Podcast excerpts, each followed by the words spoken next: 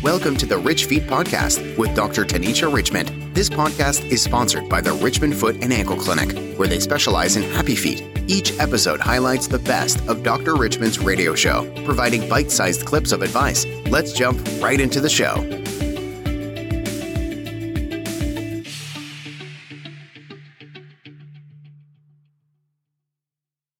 FM 102.3. It is a beautiful Saturday. We are excited to be here with Dr. Tanisha Richmond right here in color in the studio with us. Good afternoon. Good afternoon. Good afternoon. And how are you, Dr. Tanisha Richmond? I am blessed and highly favored, breathing on my own, and nobody in my family's gotten sick, and I'm doing well, and I'm just blessed. Happy to be alive. You know, you, you've got this spark about you this morning. What is it? Can you share that with us? Um, just happy to be alive. Really, just happy that, you know, would it be a year and, and a half into this pandemic? My business has never closed. I haven't lost any family members, close family or anything. You know, it, my practice is doing well. I, I, really don't have any complaints. Well, I wanted to go home a couple weeks ago. and My family told me I couldn't come to Louisiana. They said absolutely not. Huh? No. but uh, my father is a more well. He my, he runs his own funeral home, so I I listen to him. and my mother's a nurse. Actually, they have a couple funerals today for COVID people. So you know that's the only sad part. Yeah. I can't go certainly. home. And we have a hurricane coming. That yeah. too. But they may be coming to me, so we'll see. Oh, crossed, right? Well, you know, they're only looking out for your best interest. And of course, there's a lot to be said with the times that we are living in right now. And those that we know and love that have experienced COVID, they've survived. And unfortunately, there have been a few that haven't yeah. We're grateful for those that have fought through it and have made their way back to health and recovery. Yes. And we are, our thoughts and prayers are with the families that have lost loved ones and certainly those that have survived it. We are encouraged by your strength. Oh yeah. It's, you know, this is, they said this will switch eventually to an endemic. It, it will no longer be a pandemic. It will be part of our lives, just like the flu shot. So I'll just be glad when we get to that point where we got our routines down and procedures and, you know, it starts to calm down and become just, you know, our new normal. and what's the new normal for you, Dr. Richmond, in your offices these days? And we want to remind everybody that you are inside of the Dr. Charles R. Drew Health Center, which is, yes. of course, just down the street from the WDAO studios and uh, share with us your address, phone number, website, email address in case we have some individuals that may want to. My phone number is 937 228 3668. Website is richfeet.org. Email, if you need to email me, is richfeet, the number one, at gmail com. And if you're an existing patient, you can schedule online through the website at richfeet.org. I think it's schedule an appointment or request an appointment tab. As far as the practice right now, we are wearing masks. Actually, we're giving out masks to patients right now. So we have mask available paper if you do not have a mask. And then also we have masks available with my logo on them for patients if you do not have a mask. So something new that we just started with my practice is we just uh, restarted the diabetic shoe program in my practice. So pretty much all patients can get one pair of shoes a year with two pairs of inserts. So patients always ask, what is a diabetic shoe? So a diabetic shoe is a shoe that's approved through Medicare that protects the diabetic foot. So diabetic shoes are wider, they're deeper, they have no seams on the inside, they have a thicker sole, so if you were to step on a nail or tack, it wouldn't pierce the skin. So most insurances pay for one pair a year. To get a diabetic shoe, you have to be actively being treated by a primary care physician for diabetes. You have to be seen by a podiatrist for a diabetic foot exam or pedorthist. And in our office now, when diabetics come in, we gone ahead and let you pick out your shoes. We, we currently have shoes in the lobby that you can look at. We have catalogs available that you can look at. And the medical assistants will measure your feet, get your shoe size, and then I do the diabetic foot documenting reasons why you can get uh, diabetic shoes. So the main reasons are foot deformity. So if you have hammer toes, bunions, any kind of lumps and bumps on your feet that were rubbing your shoes, those are called foot deformities. If you have calluses on your, it's a reason. If you have neuropathy, which is numbness, tingling, burning in your feet, that's a reason. If you've been told you have PAD or PVD, which is poor blood flow, that is also a reason. If your feet are turning colors, if you if you feel on the bottom of your foot and it feels like you don't have any more padding like you, if you rub across your ball of your foot and you don't feel you can feel bone that's what's called a loss of your fat pad. So that's called fat pad atrophy. That's another reason. So there's multiple reasons why you may qualify for diabetic shoes but if you have any questions about that the best thing to do is to come Call the office at 937-228-3668 and schedule an appointment so you can be evaluated. We can look at your insurances and let you know if you qualify for one pair a year for shoes. Another thing I've been seeing a lot of in the office lately has been diabetic ulcers. So a diabetic ulcer can start as a blister. So say you're diabetic, you go to the mall or you go to Walmart or somewhere and you walk a lot and you get blisters on your feet. Those blisters can turn into ulcers. So an ulcer is a break in the skin. And usually they're circular. Usually they're pressure, they're on pressure points on the bottom of your feet. So usually they're on your med, under your met heads or your, the sole of your foot. But wherever you have chronic pressure, that's where you can get an ulcer. And then also, if you have calluses. So if you get calluses real bad as a diabetic and you let them get too thick, the callus can break down the skin underneath. And actually, this week I had a patient with rheumatoid arthritis, and his feet were severely deformed. He had a callus that was probably about mm, half an inch thick on the bottom of his foot, and he had an ulcer underneath that callus, which was unusual, but because the callus had gotten so thick, he had missed a couple appointments, and once I debrided the callus down, there was an ulcer underneath. So yeah, so in a diabetic, any kind of holes, breaks in your skin, that's an issue. And you need to be seen by your primary care physician or your podiatrist as soon as possible because as in a diabetic, any kind of breaks in the skin can is an increased chance for infection. Because in a diabetic, if your sugars are high, the part of your body that fights infection doesn't work as well. And then also if your sugars are high, your blood vessels may not bring the blood down to your foot as well either. So that doesn't bring in the cells that can heal the wound, the blood, everything that can help heal the wound may be decreased because of your diabetes. So I see patients all the time where like their dog scratched them, their cat scratched them, they scratched themselves, they hit their wheelchair, and I see a halo of redness and warmth around the wound. So I know immediately that wound is infected. They need to go on antibiotics. They need to get wound care. They need wound supplies. You know, I need to see them back in a week and monitor them to make sure they don't get severely infected. And another thing I saw this week actually was from one of my neighbors. I was walking my Chihuahua, Ernie, And he went up to my neighbor. She likes in my driveway and watched the cars go by. And I looked down and Ernie was licking her leg. She had venous stasis ulcers.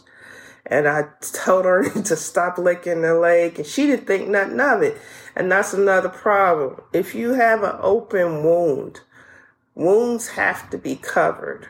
Air is not good for wounds because you have to think about everything that lives in our air. We have bacteria floating around, viruses floating around. So you want to keep that wound covered and cleaned I always tell patients to clean their wound, pump soap or any kind of soap that comes out of a container. Just get a fresh rag or if you have gauze and clean it with a fresh rag or towel and then discard, you know, wash it for later for but you want to wash that wound individually because the body has bacteria that automatically lives on the skin, but it's not supposed to go into the wound. And then we carry bacteria when we're just out and about and things like that. And then also when you take a bath or a shower, you got to remember all the bacteria and fluid when you wash yourself goes to the bottom. So it's going to come down over that wound. So you want to clean it again separately so that wound doesn't get infected. And then and then the signs of infection are redness, pus, drainage, pain. Systemic signs of infection is nausea, vomiting, fever, diarrhea, or chills. So if you experience any of that, and especially if your leg is red, hot, or swollen, or if you see streaking, so if you see lines of redness going up your leg, that could be a sign of going what's called septic, which means the blood, the infection has gone into your blood. And that is a medical emergency. You need to get to me, urgent care, or ER to get on antibiotics. So nausea, vomiting, fever, diarrhea, or chills is not normal. And another thing is if you go on antibiotics and you start to develop diarrhea, that is not normal either. So that means that the, the antibiotic may have affected your natural gut flora. So in our gut, we have natural bacteria that lives there. When we go on antibiotics, it throws off the balance of our gut. And sometimes bad bacteria can take over. And that's something called C. diff, which is a bad bacteria. So if you do start taking an antibiotic and you start to develop diarrhea, you need to stop, call your doctor, and let them know that you're getting diarrhea from your antibiotics. So, you know how people say with antibiotics, you know, that always cures everything. Is it a point to where we should just allow our bodies to go through the process? Depends. It depends on the infection, the level of infection. I know I have a lot of wound patients. They'll come in with no signs of infection, wanting antibiotics. So the thing about taking too many antibiotics is we create superbugs, which is like MRSA, VRE. So these are bacteria that cannot be killed. I just read an article. There is a strain I think was found in like in Cincinnati recently. It was a, a fungus that they couldn't kill it. And that happens because we keep giving antibiotics over and over and over again.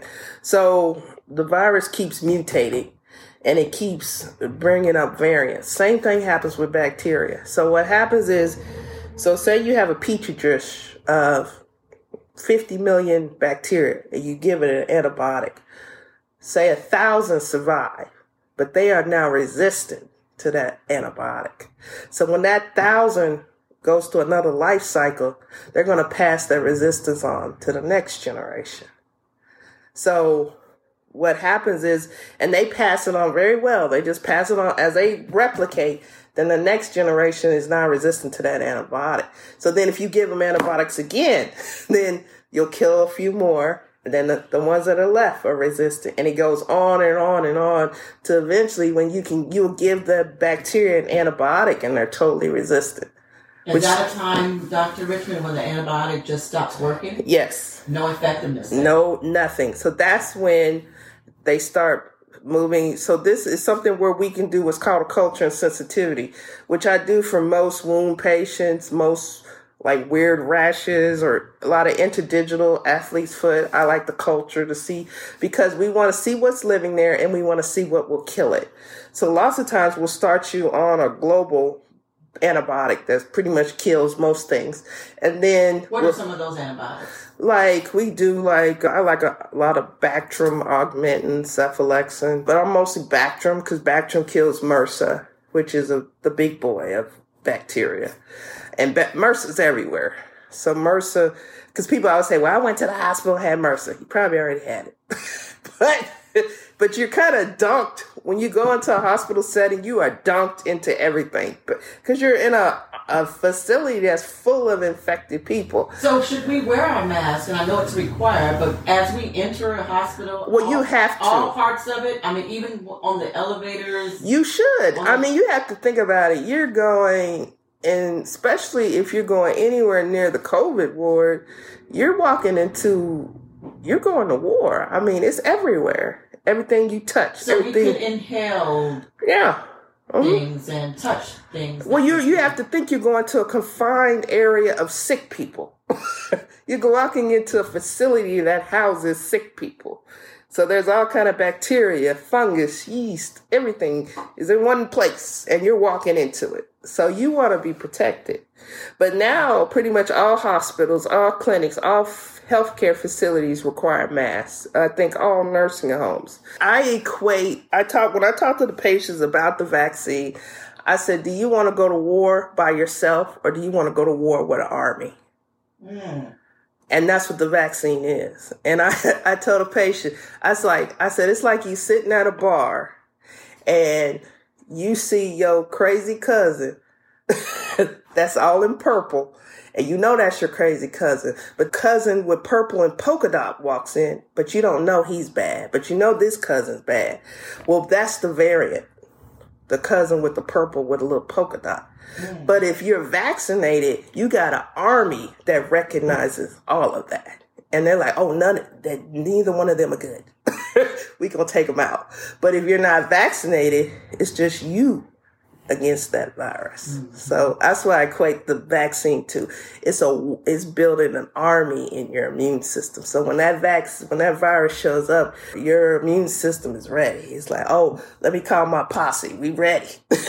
and then when the variant comes, they're like, you look familiar. We gonna take you out too. We've got a caller that does not want to go on the air, but is listening and saying, Dr. Richmond, you are coming through very loud and very clear. But I do have a couple of questions about COVID, particularly the vaccine. What are your thoughts on it and the latest developments of the approved Pfizer, it seems like from FDA? The booster. Oh, I've had it. I had the booster already. I've taken all three shots because I'm. And what was that experience like? My arm just hurt for a couple days. I mean, my attitude towards all these vaccines is pretty much the same as, you know, people seem to forget they've been taking vaccines their entire life. We've been taking vaccines since this we were born. New? No, it's not uh-huh. new, and people also don't comprehend that this was a worldwide pandemic. So you have to understand that when this hit, the governments gave these companies blank checks to get this vaccine to market. So it wasn't like the companies had to struggle for supplies, for workers, for time, for money. They were able to work 24 7, 365 days to, you know, to get these vaccines to market. They had unlimited money. So that's why they were able to get it to market so quickly. And then you have to understand that the polio vaccines and all these other vaccines didn't have the technology that existed now, like with the messenger RNA vaccines and things like that. That didn't exist probably 10 years ago. I think that came about during Ebola and uh, SARS and MERS, but it wasn't a pandemic. So like I read articles where they put those that technology to the side because Ebola only really affected Africa and a few countries. It came here and we cured it. I think well we had two three cases. So, but then when the pandemic hit, it was worldwide. So people are, you know, going to Pfizer and giving them three billion dollars. Fix it. so they were, yeah, they were like, okay, well, wh- what do you need? Well, I need three billion dollars. It'll be in your account tomorrow. Get it, Get it done. So that's why it's moved so fast because it's a pandemic. It's not just United States or Mexico or China. It's the entire world attacking one force together, which we've never done in the history of the world is we, you know, we came together as a world to say, okay, we're going to fight this. Mm-hmm. And, you know, there's side effects with every drug. Every drug you take has a side effect, but the side effect of not taking this drug is death. Paula wants you to elaborate on the third shot or the booster. It, can you take that with any of the three shots? I guess. No, what they want you to take the same one. So I took Moderna. So my third booster was Moderna. But I think right, I don't know. I think right now only Moderna is approved. I don't think Pfizer has been approved yet for the booster or or Johnson Johnson yet. But I would suggest if you, because I think you could take it eight months after the first dose, which is starting next month for people who started in January. Is there any talk for those who still have not had the shot yet to get one shot that has all three? No, not yet. I mean, it's probably something coming down the pipeline, but not yet.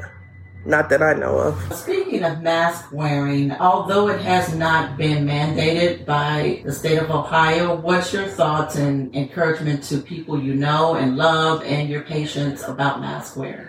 Start wearing masks again because people are getting sick even though they do have the vaccine. And some people have died that had the vaccine. So, like I said, it's just like going to war. You have to have your arm, you know, your shield, your sword, whatever it takes to stay alive. And, and it's sad because people still believe it's not real, it's fake. And, you know, and unfortunately for me, I see the beginning and the end. So, you know, I'm being, I'm a physician and then I call home. My brother's a mortician and he was talking to me, you know, he's like, I had to pick up three COVID bodies within 24 hours. And then, so it's, it's real. But a lot of people because you can't physically see it, don't believe. But I mean, I, I just equate it to going to war. You want to go empty handed or you want to go protected. So I wear my mask. And it actually is kind of like now it's kind of like a pacifier, a safety blanket. You know, your security blanket. You put your mask on, you, you feel never go without it. It's yeah, yeah. You or you find one. Mm-hmm. I just feel safer because you you don't know you you don't know the person that's talking to you. You don't know the person who's walking past you. You don't know. And like I tell my patients, you know, don't talk to strangers. But if you do, wear a mask. that's the only prerequisite, right? yeah. So I mean, it's this is the new normal. People are, are, keep saying it's my right. I said, well, it's your right to pick out a casket. It's your right to get your will together. it's your right to get your final plans together. Because if you do not do this, that's what may happen. And my brother, he made a very snappy comment because he was talking to someone that was refusing to get vaccinated. He's like, well, I've never been in the hospital. He said, I've never been embalmed. I said, "Oh, I like that." but my brother's a mortician, and then he said another thing: you can take their needle, or you're gonna get his. Mm. So you know, but that's reality. But so many people have not. It's like they're living in an alternate dimension of just straight denial. This is not real. This is made up. No, it's real. You should just take a see if you can go to the COVID ward and see what's going on. What about those, Dr. Richmond, that are fully vaccinated and feel like they're free and they don't have to wear masks anymore, they don't have to cover up, and they don't have to, as you put it, go to battle anymore?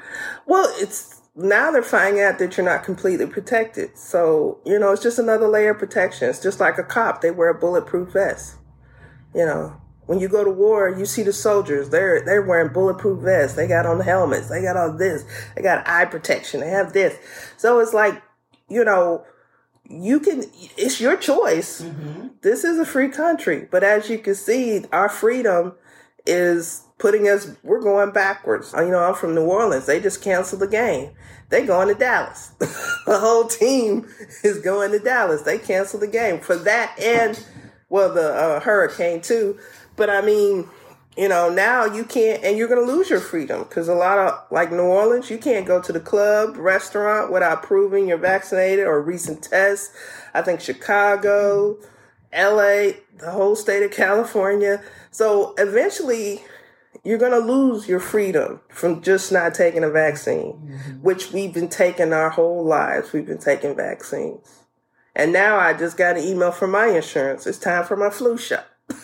So I said, oh well, it's guess I- that season for shots. it's huh? time for flu mm-hmm. season. Flu season starting up. So I got to go get vaccinated from that. And then being in the healthcare setting, you know, I see 30 patients a day. So that's 30 chances to get exposed. Plus, you know, I'm around my staff. They're around everyone. So, you know, you have to think realistically. It's like gambling or playing Russian roulette with a loaded gun. Maybe you might take out one bullet, but everything you do, you ta you're decreasing your chances. And that's what I want to do. I don't want to be remembered. Oh, she was a great doctor, but she refused that shot. If she had only taken the shot. If she had only taken a shot. I mean, I just heard of a couple, of, I think it was in Atlanta, husband and wife died, African American, saying they wouldn't take it because of Tuskegee. And I'm like, dude, there ain't no black or white vaccines. When they pull that vaccine, they're grabbing a vial, they're pulling multiple doses out of that vial. It's not, they're giving out millions of doses a day. You think they have time to. to give out separate doses based on your race or religion. They're just trying to get us vaccinated. people are in the realm of pro-choice and that some people have decided to take it and some have not. They want to know if you can elaborate on why you chose the particular vaccine you did and not the other, or was it an option or did it matter? It didn't matter because I took it in January. So I took it when they were giving it to healthcare. I just wanted whatever that would keep me safe, you know, because I'm self employed. So if I go down, practice shuts down. And I wasn't taking that risk. And then I have other health issues, you know, I have diabetes, I have MS. So I was worried about, you know, I'm high risk. So I just, I took whatever. I didn't really have a preference. Is there a different shot for those that where their systems are compromised for the third shot? No, they're all the same. Actually, my neurologist pushed me to get the shot because, like the medicine I take for my MS, it decreases my immune system to decrease the MS attacking me.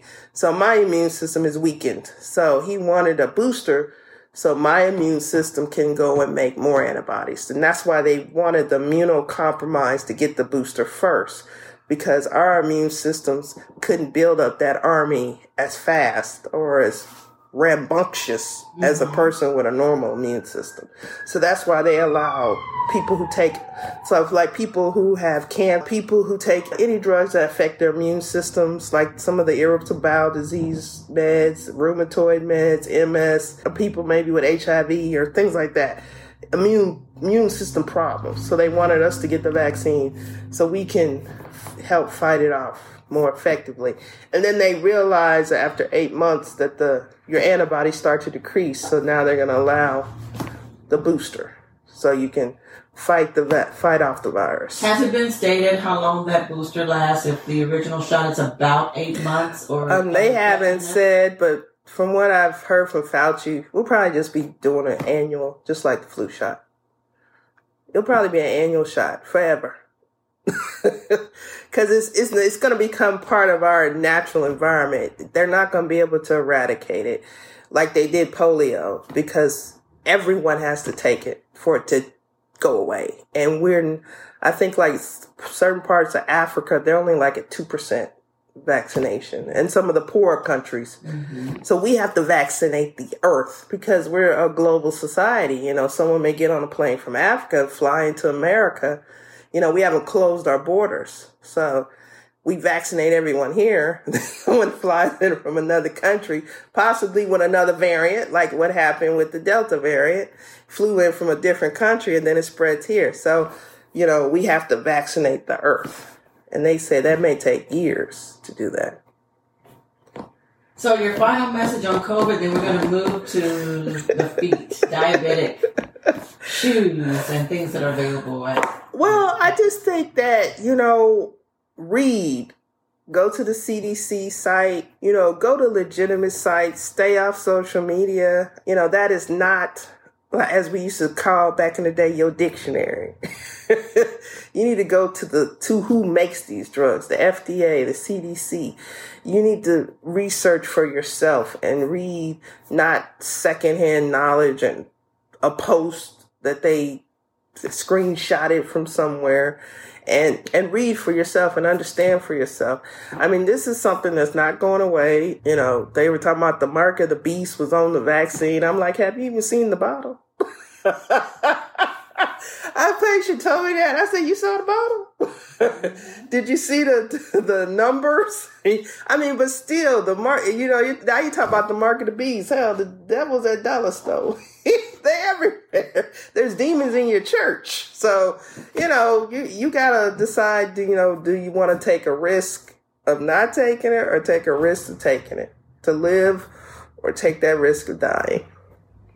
Well, hopefully everyone will make the decision that's best for them and their yeah. families and continue to look out for themselves and each other. Hopefully, but you know, it, I mean, I I can't beg I all I can do is give you the information, and, and like it's your choice. Everything's your choice.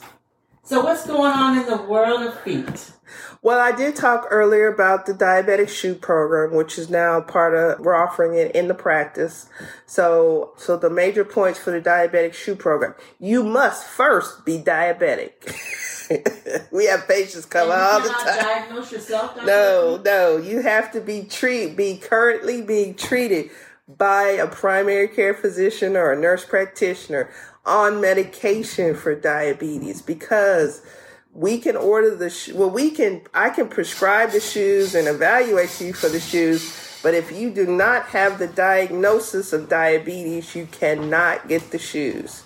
Now, in some cases, you can get orthopedic shoes, but that's for more severe deformities. So that's more for people who, who may have like rheumatoid and they have deformed feet where they have severe bunions, severe hammertoes, or you have a deformed foot. Uh, say you're born with a congenital deformity, which means you were born at birth.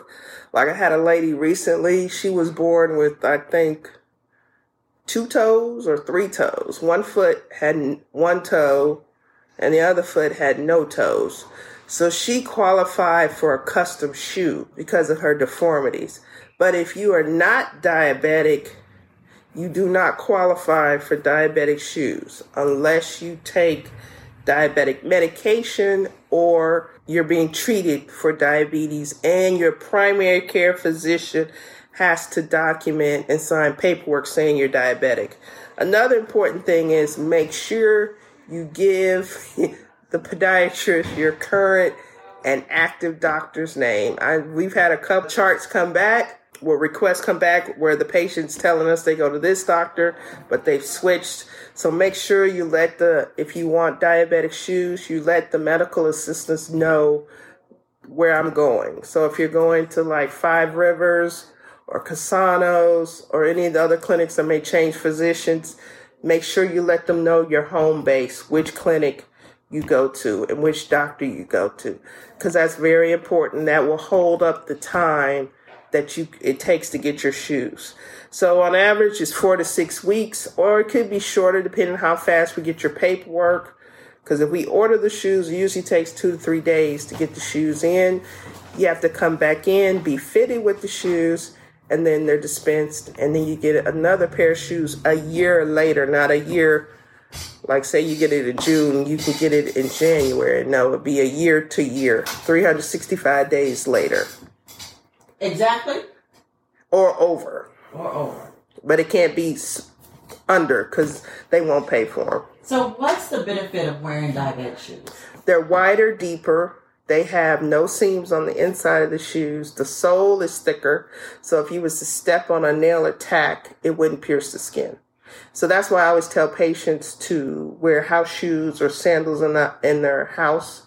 I actually sell sandals and flip flops for $20 that have orthotics built in them and they're real comfortable. My staff loves them, patients, and they're really nice because they have orthotics built into them. So it gives you some support and you can putt around and be safe and your feet won't hurt. what are some of the foods? Can we talk about that a little bit, Dr. Richmond, that uh, diabetics should eat and what are some of the foods that diabetics should stay away from. And this would be helpful, of course, for those that are on the borderline or just not eating as healthy as they would like to. I always tell patients to cut out everything white in your diet and switch it to brown. So that's anything made with flour. So you want to go to whole wheat everything, whole wheat rice, pasta, bread. Then you want to, like I tell people, start trying sweet potatoes over white potatoes. I can, you can cook sweet potatoes same way you cook white potatoes, and they taste good because you get that sweet, salty taste, and it's it's really good. Sounds like you've got some recipes. well, I, you know, I'm from Louisiana, so I put a little slap your mama on it and a little onion, garlic, bell pepper. But it tastes good because you get a sweet, salty taste. And the sweet potatoes don't raise your sugar as fast as white potatoes. So it doesn't raise your sugar. So then when you eat, you always want to have your protein, your vegetable, your carbohydrate should be your smallest thing on your plate. So you, so say you have baked chicken and then you'll have some greens. And then if you wanted some mashed potatoes, it'd be a smaller serving. Cause you have to remember potatoes, rice, pasta turn straight to sugar and they mm-hmm. break down quick. So mm-hmm. they raise your sugar up quickly. So you want to eat more of your proteins and your vegetables because they don't raise your sugar. So mm-hmm. when you look at your plate, you want more meat, more vegetables, and less carbs. And then you can't cluster your carbs. So you can't say, have some cornbread and some mashed potatoes, then macaroni and cheese. One carb. And then maybe if you want those, you split it up between your mm-hmm. other meals. And then as far as sweets, pretty much everything, because I'm diabetic, we can eat. We can get it sugar free. So if you're like now, we're in the summer months. If you mm-hmm. go to the big box grocery store, they have a whole section of everything sugar free. Sugar free chocolate, sugar free ice cream, I mean, everything you can get is sugar free. And if you go on the candy aisle, you can get any sugar free chocolate you want. But it is something you have to conscientiously, conscientiously do.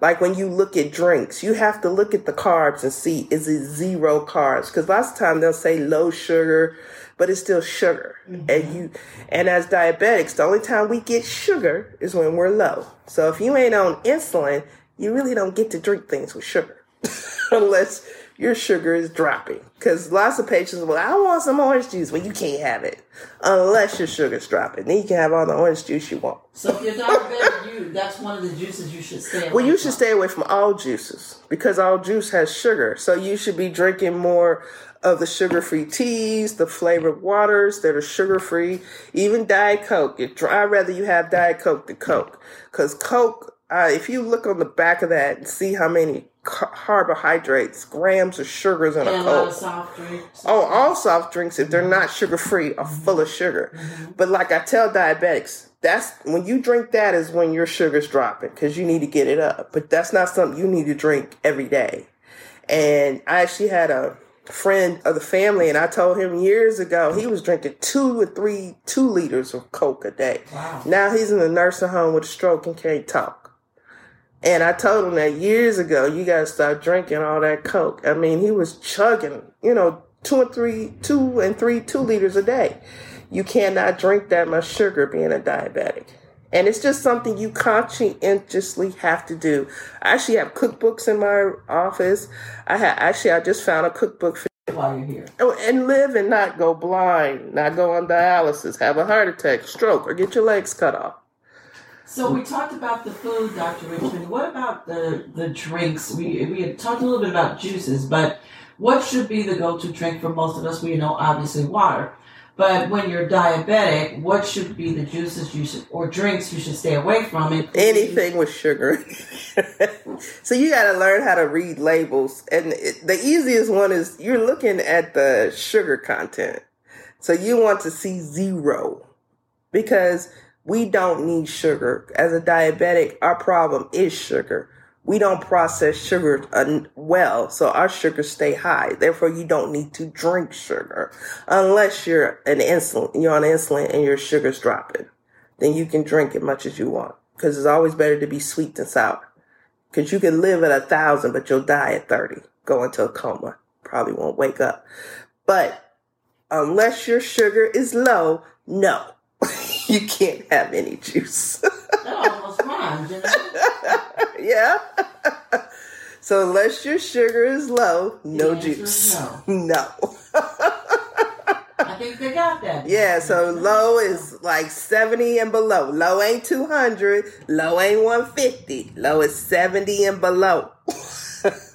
because what happens to diabetics is our our hypothalamus, which is part of the brain that controls our body, if you consistently run in the 200s, 300s, and say you take insulin and drop to like 150, your body responds like your sugar is dropping, but it's not because your body's used to being high. So you still need to check your sugar and see because you just have to kind of go through that feeling and then you have to get back to your normal. Mm-hmm. But yeah, but just does because you don't feel good, don't run out and just chug some orange juice stick your finger. Or most now people we have all these devices our mobile devices we wear on us 24 7 you know you can check your sugar now with your phone. I mean it's it's technology is something now it is unique, uh, the new developments of the phones and what all that you can do with it. It is pretty amazing. So, in your office, Dr. Richmond, you have some things that people can take advantage of with the foot spa. Can you tell us about that? So, yeah, so we have a foot spa. It is diabetic friendly. It is not covered by insurance. It's $20 a service. If you are a patient on your birthday, you can get one half off. That's your birthday month birthday month. Not six months after your birthday. Your birthday month. We do have a three for 30 special where you can buy three up front for 30 and we are also on Groupon. So the foot spa consists of you're in a private room with music, lights, and a massage chair, and it's done by a medical assistant. You get scrubbed with a pumice stone, pumice stone scrub, lotion, massage, misted with uh, essential oils. And then most patients do that in conjunction with a visit or me with or the other podiatrist. And we'll come in after that and do your nails and calluses or just see you for a regular visit. So if you wanted to do the foot spa, I would at least give yourself an hour to two hour time, especially with the travel times and everything. Yeah. So if you especially if you're coming and you're traveling and you're coming by travel, always give yourself, I would say, a two hour window because we're going into a super busy season. People are coming back that haven't seen me since 2019, 2020. And then we're constantly getting new patients. And then sometimes there's emergencies. So always give yourself at least a two hour window, no matter what. Cause you just, I don't know what may happen. I may have a patient walk in with gangrene. I got to get them admitted to the hospital.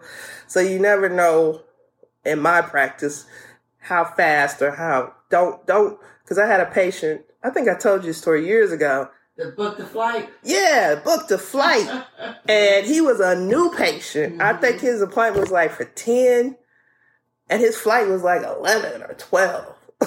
and when I walked in, I told him, "Oh, you might as well just gone to the airport." Because I give myself two hours on flights. And he was mad. I'm like, how you thought you was going to get in and see me before you took off for a flight? Maybe he saw Dr. Richmond. I don't know. He can get in and see you in 15 minutes. And, well, this this is not Burger King. you can't have it your way. Plus, we're thorough. I mean, a lot of people don't understand. I'm a foot doctor, but the foot is attached to the body. So I need all your history because because a lot of patients don't understand when they tell me they swell, I always ask a question. What's wrong with your kidney, heart, or liver?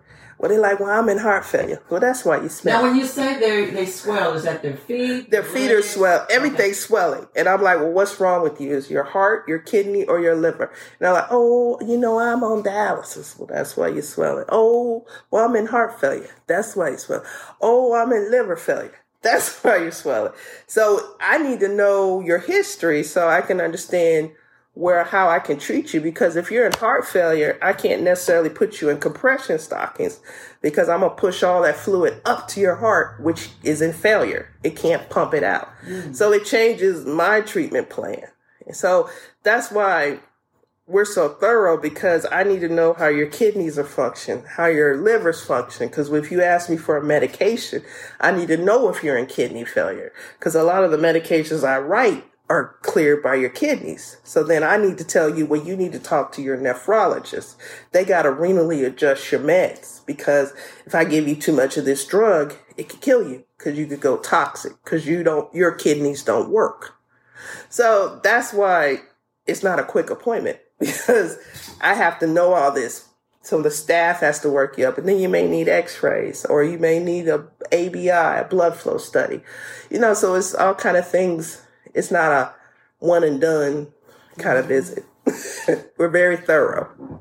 Let's talk a little bit about your hours and if uh, there are those that are going to be new patients, what's that process like? So our hours are about 8.30 to 5. Uh, new process for new patients. Number one, bring your ID. Let me say that one more again. One more again. One more again. Bring your ID. I don't care if it's expired. We have to have some proof of identification. Bus pass, library pass, something with a picture ID. And the reason we have to have that is because of insurance fraud. Because people still steal other people's insurance. And if we're ever audited by the insurance company and we do not have a picture ID on file, they can ask for all their money back. So you first thing you have to have is your ID. Second thing is your insurance card.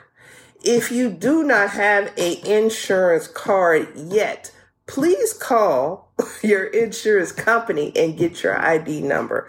Otherwise, you it may take you an extra hour just to get to the back because we have to call before you are seen and verify your insurance. You will not be seen if you do not have your ID and sometimes not if you do not have your insurance cards. We can look it up, but we have to have your ID. That's the number one thing because we have to be able to verify you. And then if you can bring a list of your medications when you check in, we give you a tablet and you have to, you can mark off medications that you're no longer taking or taking. Give yourself at least a two hour window if you are a new patient, at least a two hour window. Do not schedule yourself at nine o'clock and then at 10 o'clock, you're like, I got another appointment because you may or may not make it. So at least give yourself two hours. But the number one thing, bring your ID and insurance card because that will take the longest. Some longest. type of photo ID. Some kind of photo ID. Even if you are 102, I need an ID. Even if it's expired, yellow, crusty, we need that ID to prove your identity. Gotcha. And uh, your website, phone number? richfeet.org. If you are an existing patient, you can schedule yourself online. You go to request an appointment tab and you can see all the open slots. If you are a new patient, you must call in because we have to give you enough time to be seen because we've had new patients schedule themselves as follow-ups at four o'clock. sometimes you're seen, sometimes you're not. Depends on if I have somewhere to go or, you know, but we, our last new patient of the day, most days is three o'clock. Phone number is 937-228-3668. We do have a new software that attaches to the website, Klara. If you go on the site, you can text and you'll get uh, a response back through text through the website. And email richfeet1 the number one at gmail.com. And what's the best form of communication for you? You prefer email? You prefer calling the office? Email. Mm-hmm. email or you can text through the website. It's now a little box. You can if you go to richfeet.org, you can text directly through that box and it comes to us through email. And then we can respond back and you'll get a text. Okay. Dr. Richmond, it seems every month we go through this and it goes so extremely fast. We know that it's an hour, but we want to remind the, the listeners that you will be back on the fourth Saturday of the month. And, and these days and, and weeks seem to go by so fast. But you'll be back with us on Saturday, uh, September the 25th. That is the last Saturday, the fourth Saturday of the month, and we'll talk more and have any new developments and update what's new with COVID-19 and the vaccines and even the booster by then. yeah, the booster will be out by then. Awesome. And is that something, by the way, that you're offer, going to be offering at your office? It'll probably be offered on the medical side. they, I'm pretty sure they'll be offering it. Okay. But most, I think most urgent cares, ERs, oh, I wouldn't go to ER, probably more urgent care, primary care, and pharmacies will probably be offering it. But I know the urgent care on Main Street, uh, Salem, next to the old Burlington, will be offering it, and the urgent care at St. Elizabeth will be offering it, as well as most of your primary care doctors should okay. be offering it. Awesome. Dr. Richmond, we appreciate you. We thank you for joining us each and every fourth Saturday of the month. And uh, before we leave, I want to give you the opportunity to give us some closing comments. Take care of your feet. You only have two. And if you don't get the needle, you may have to get other needles. So think about it. Be safe. And if you talk to strangers, wear a mask. Wear a mask. Thank you, Dr. Richmond. I appreciate you so much. We hope you enjoyed today's show with Dr. Richmond, sponsored by the Richmond Foot and Ankle Clinic. The clinic is located at 1323 West 3rd Street in Dayton, Ohio. Zip code 45402. To book an appointment, call 937 228 3668, or you can learn more at richfeet.org.